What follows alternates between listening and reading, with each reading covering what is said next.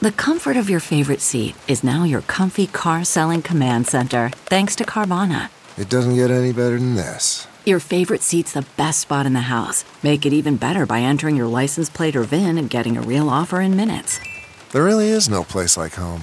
And speaking of home, Carvana will pick up your car from yours after you finalize your offer.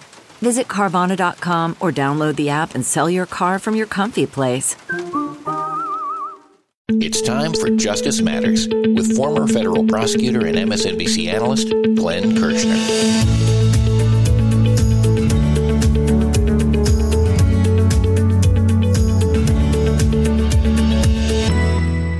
Donald Trump is now indicted for his attempt to overturn the results of the 2020 presidential election.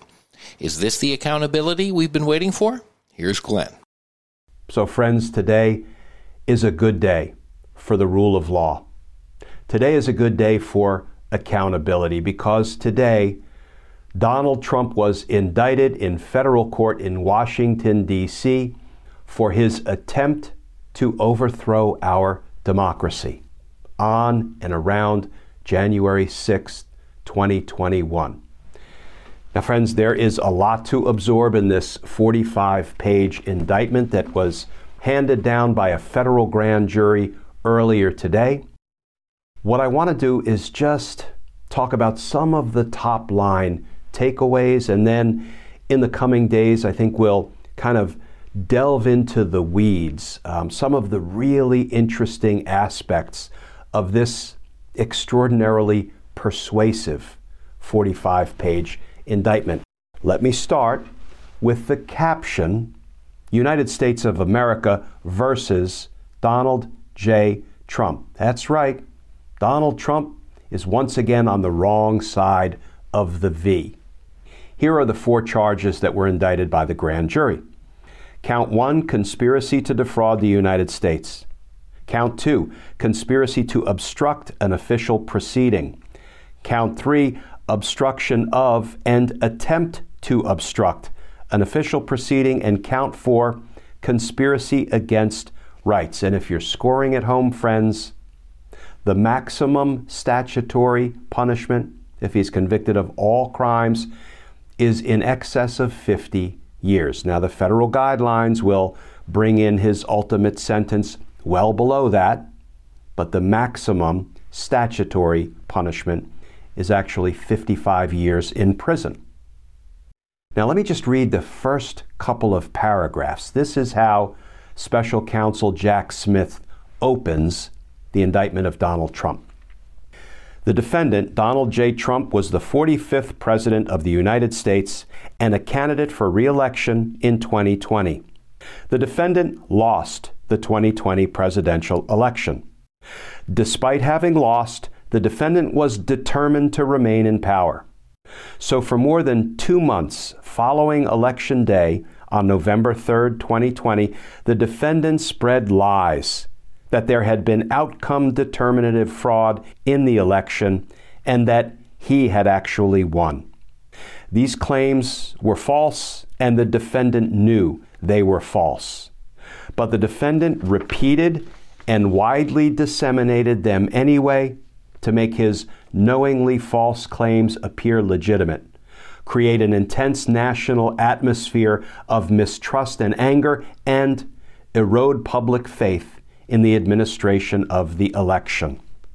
Shortly after Election Day, the defendant also pursued unlawful means of discounting legitimate votes and subverting the election results.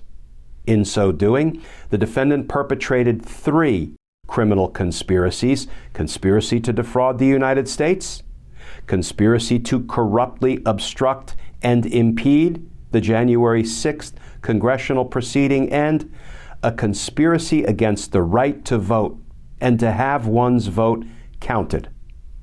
Now, friends, let's turn to one of the topics that I find intensely interesting and a little curious, and that is the topic of Donald Trump's co conspirators. Because in this indictment, Donald Trump stands alone. He is the only one criminally indicted. However, there are six co conspirators in this indictment. They're not listed by name, but they are described, and it's pretty easy to glean who these six co conspirators are. First of all, let's go through the six co conspirators. The first one, co conspirator one, is listed as an attorney who was willing to spread knowingly false claims and pursue strategies that the defendant's 2020 reelection campaign attorneys would not pursue. And that co conspirator, co conspirator one, seems to be Rudy Giuliani. There has been confirmation already in the reporting of a number of these names, though I don't think all of them. But co conspirator one, Rudy Giuliani. Co conspirator two, an attorney who devised and attempted to implement a strategy to leverage the vice president's ceremonial role overseeing the certification proceeding to obstruct the certification of the presidential election. And co conspirator number two appears to be John Eastman. Co conspirator number three, an attorney whose unfounded claims of election fraud the defendant, Donald Trump, privately acknowledged to others sounded crazy.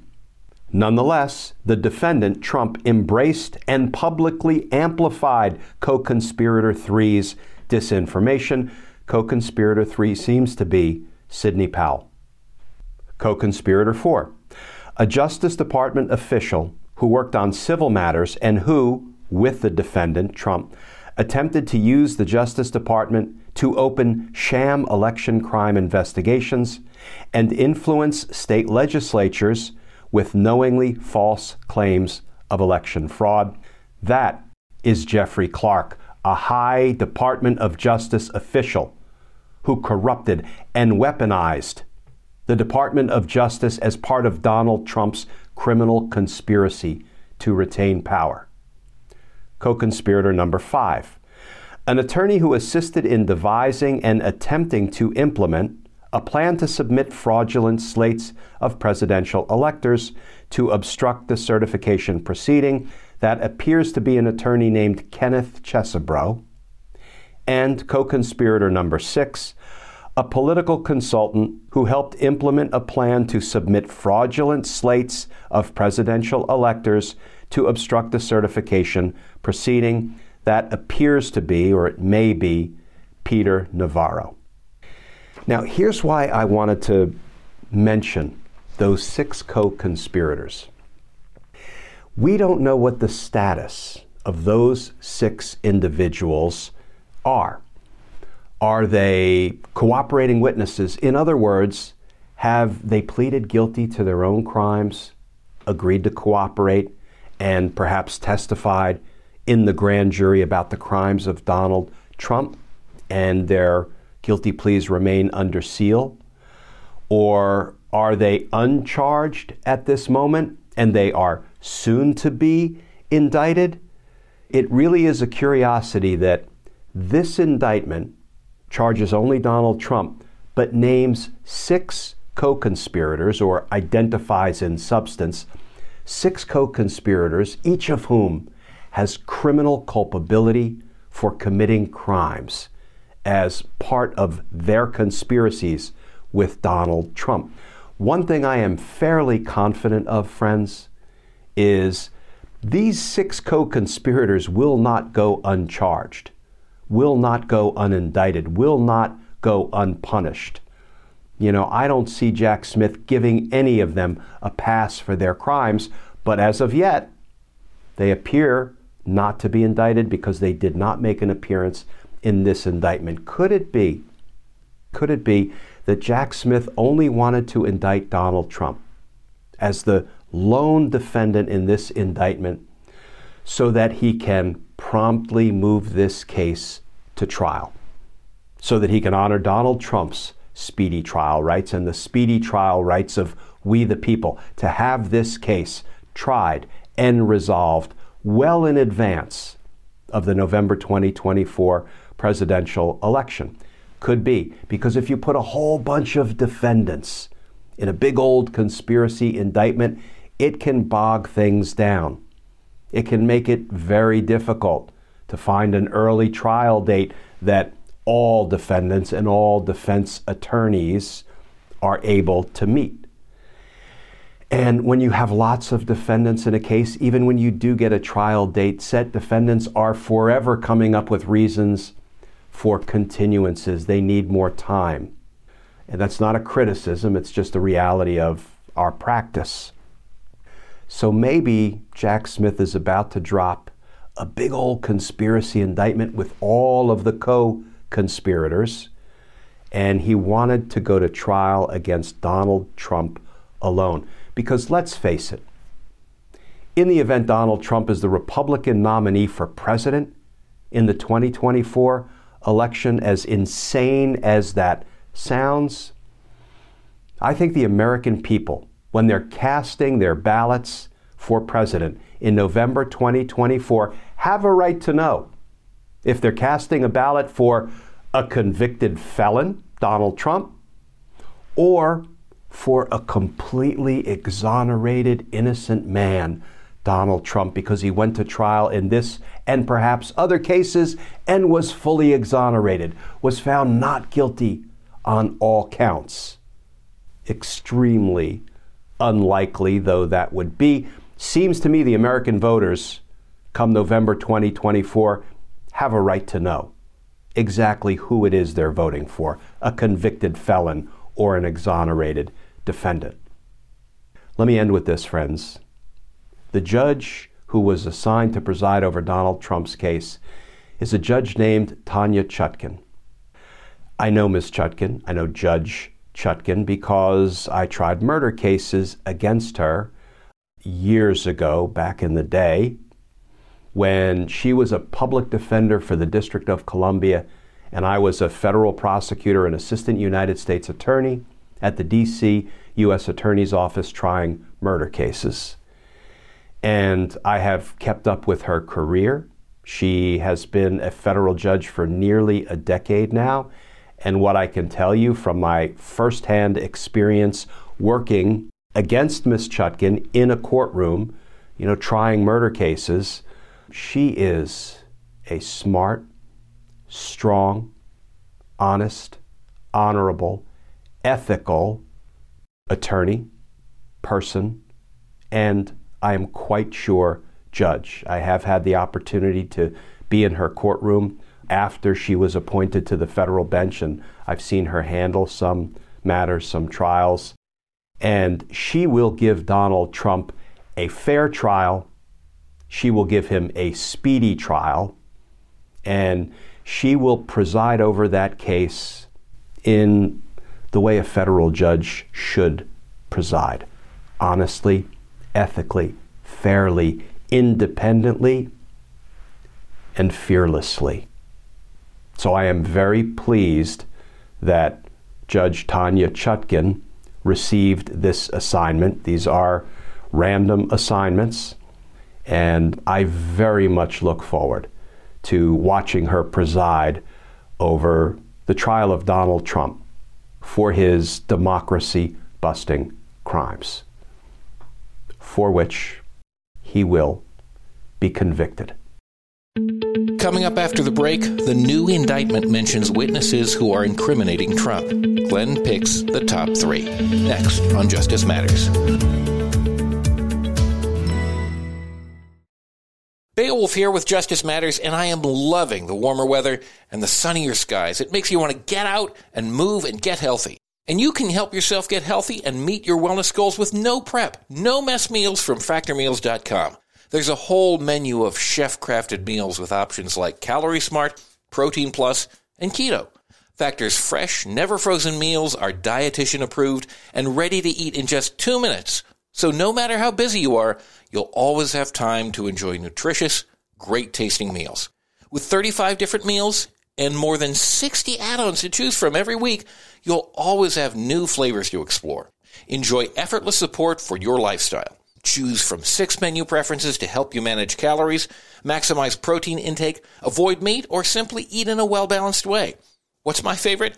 I love the jalapeno lime cheddar chicken with spicy cilantro cauliflower rice. So flavorful and healthy too. Make today the day you kickstart a new healthy routine. What are you waiting for? Head to factormeals.com slash Glenn50 and use code Glenn50 to get 50% off your first box plus 20% off your next month. That's Glenn50 at factormeals.com slash G-L-E-N-N-50 to get 50% off your first box plus 20% off your next month while your subscription is active. Factormeals.com slash Glenn50. Go there. What makes a life a good one? Is it the adventure you have? Or the friends you find along the way? Maybe it's pursuing your passion while striving to protect, defend, and save what you believe in every single day. So, what makes a life a good one? In the Coast Guard, we think it's all of the above and more. But you'll have to find out for yourself. Visit gocoastguard.com to learn more.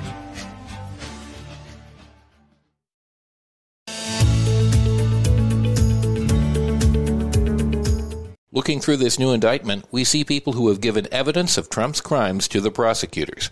Glenn highlights the most important ones and tells us why they'll be star witnesses. So, friends, as we continue to absorb this 45 page criminal indictment of Donald Trump, 45 pages, the 45th president, coincidence? What I want to do today is highlight just three batches of really incriminating evidence found in this indictment and talk about the three witnesses who provide that incriminating evidence against Trump. And let's start with Donald Trump's own chief of staff, Mark Meadows. Watch how directly Mark Meadows puts the lie to Donald Trump's statements. This comes from page 14, paragraph 28. On December 23rd, a day after the defendant, Trump, the defendant's chief of staff, personally observed the signature verification process at the Cobb County Civic Center down in Georgia and notified Trump that the state election officials were conducting themselves in exemplary fashion and would find fraud if it existed after Meadows told Trump that Here's what Trump did Trump tweeted that the Georgia officials administering the signature verification process were trying to hide evidence of election fraud and were terrible people. That's right, friends. The testimony of his own former chief of staff, Mark Meadows, will crush Donald Trump at trial. Number two, Donald Trump's own vice president, Mike Pence. Recall that Donald Trump waged a relentless pressure campaign, a corrupt pressure campaign, an illegal pressure campaign against Mike Pence, trying to convince Pence to join Trump's conspiracy and corruptly throw the election to Trump. And we know that Mike Pence resisted. So, this from paragraph 97 on page 36 of the indictment. On January 5th, Trump met alone with the vice president. When the vice president refused to agree to Trump's request that he obstruct the certification, Trump grew frustrated and told the vice president that he, Trump, would have to publicly criticize him. Upon learning of this, the vice president's chief of staff was concerned for the vice president's safety and alerted the head of the vice president's Secret Service detail. And then, friends, there's a whole section in the indictment that is titled The Defendant's Trump's Exploitation of the Violence and Chaos at the Capitol. And, friends, as we know all too well, that exploitation of the violence at the Capitol, violence that had been launched by Donald Trump included the following. At 2:24 p.m., after advisors had left the defendant, Trump, alone in his dining room, Trump issued a tweet intended to further delay and obstruct the certification saying, quote, Mike Pence didn't have the courage to do what should have been done to protect our country and our Constitution. And one minute later, at 2:25 p.m., the United States Secret Service was forced to evacuate Vice President Pence to a secure location. At the Capitol, throughout the afternoon, members of the crowd chanted, Hang Mike Pence. Where is Mike Pence? Bring him out and traitor Pence. So when Donald Trump told Mike Pence earlier that if you don't join my conspiracy, if you don't go along with my corrupt scheme to keep me in power, I will have to criticize you publicly. Well, Trump didn't just criticize Pence publicly, he called him a coward. He told the angry mob, which was mid assault at the Capitol, Mike Pence didn't have the courage to do what was necessary to protect our country, to protect our Constitution, by extension, to keep me in power. The signal was sent get him. And then, as the riot, as the assault at the Capitol raged on, Donald Trump refused to call it off, refused to put a stop to it, refused to protect the people in the Capitol that day, the police officers defending the Capitol that day, refused to protect his own vice president. Mike Pence's testimony will crush Donald Trump at trial. Let's finish up with the third witness who will crush Donald Trump at trial.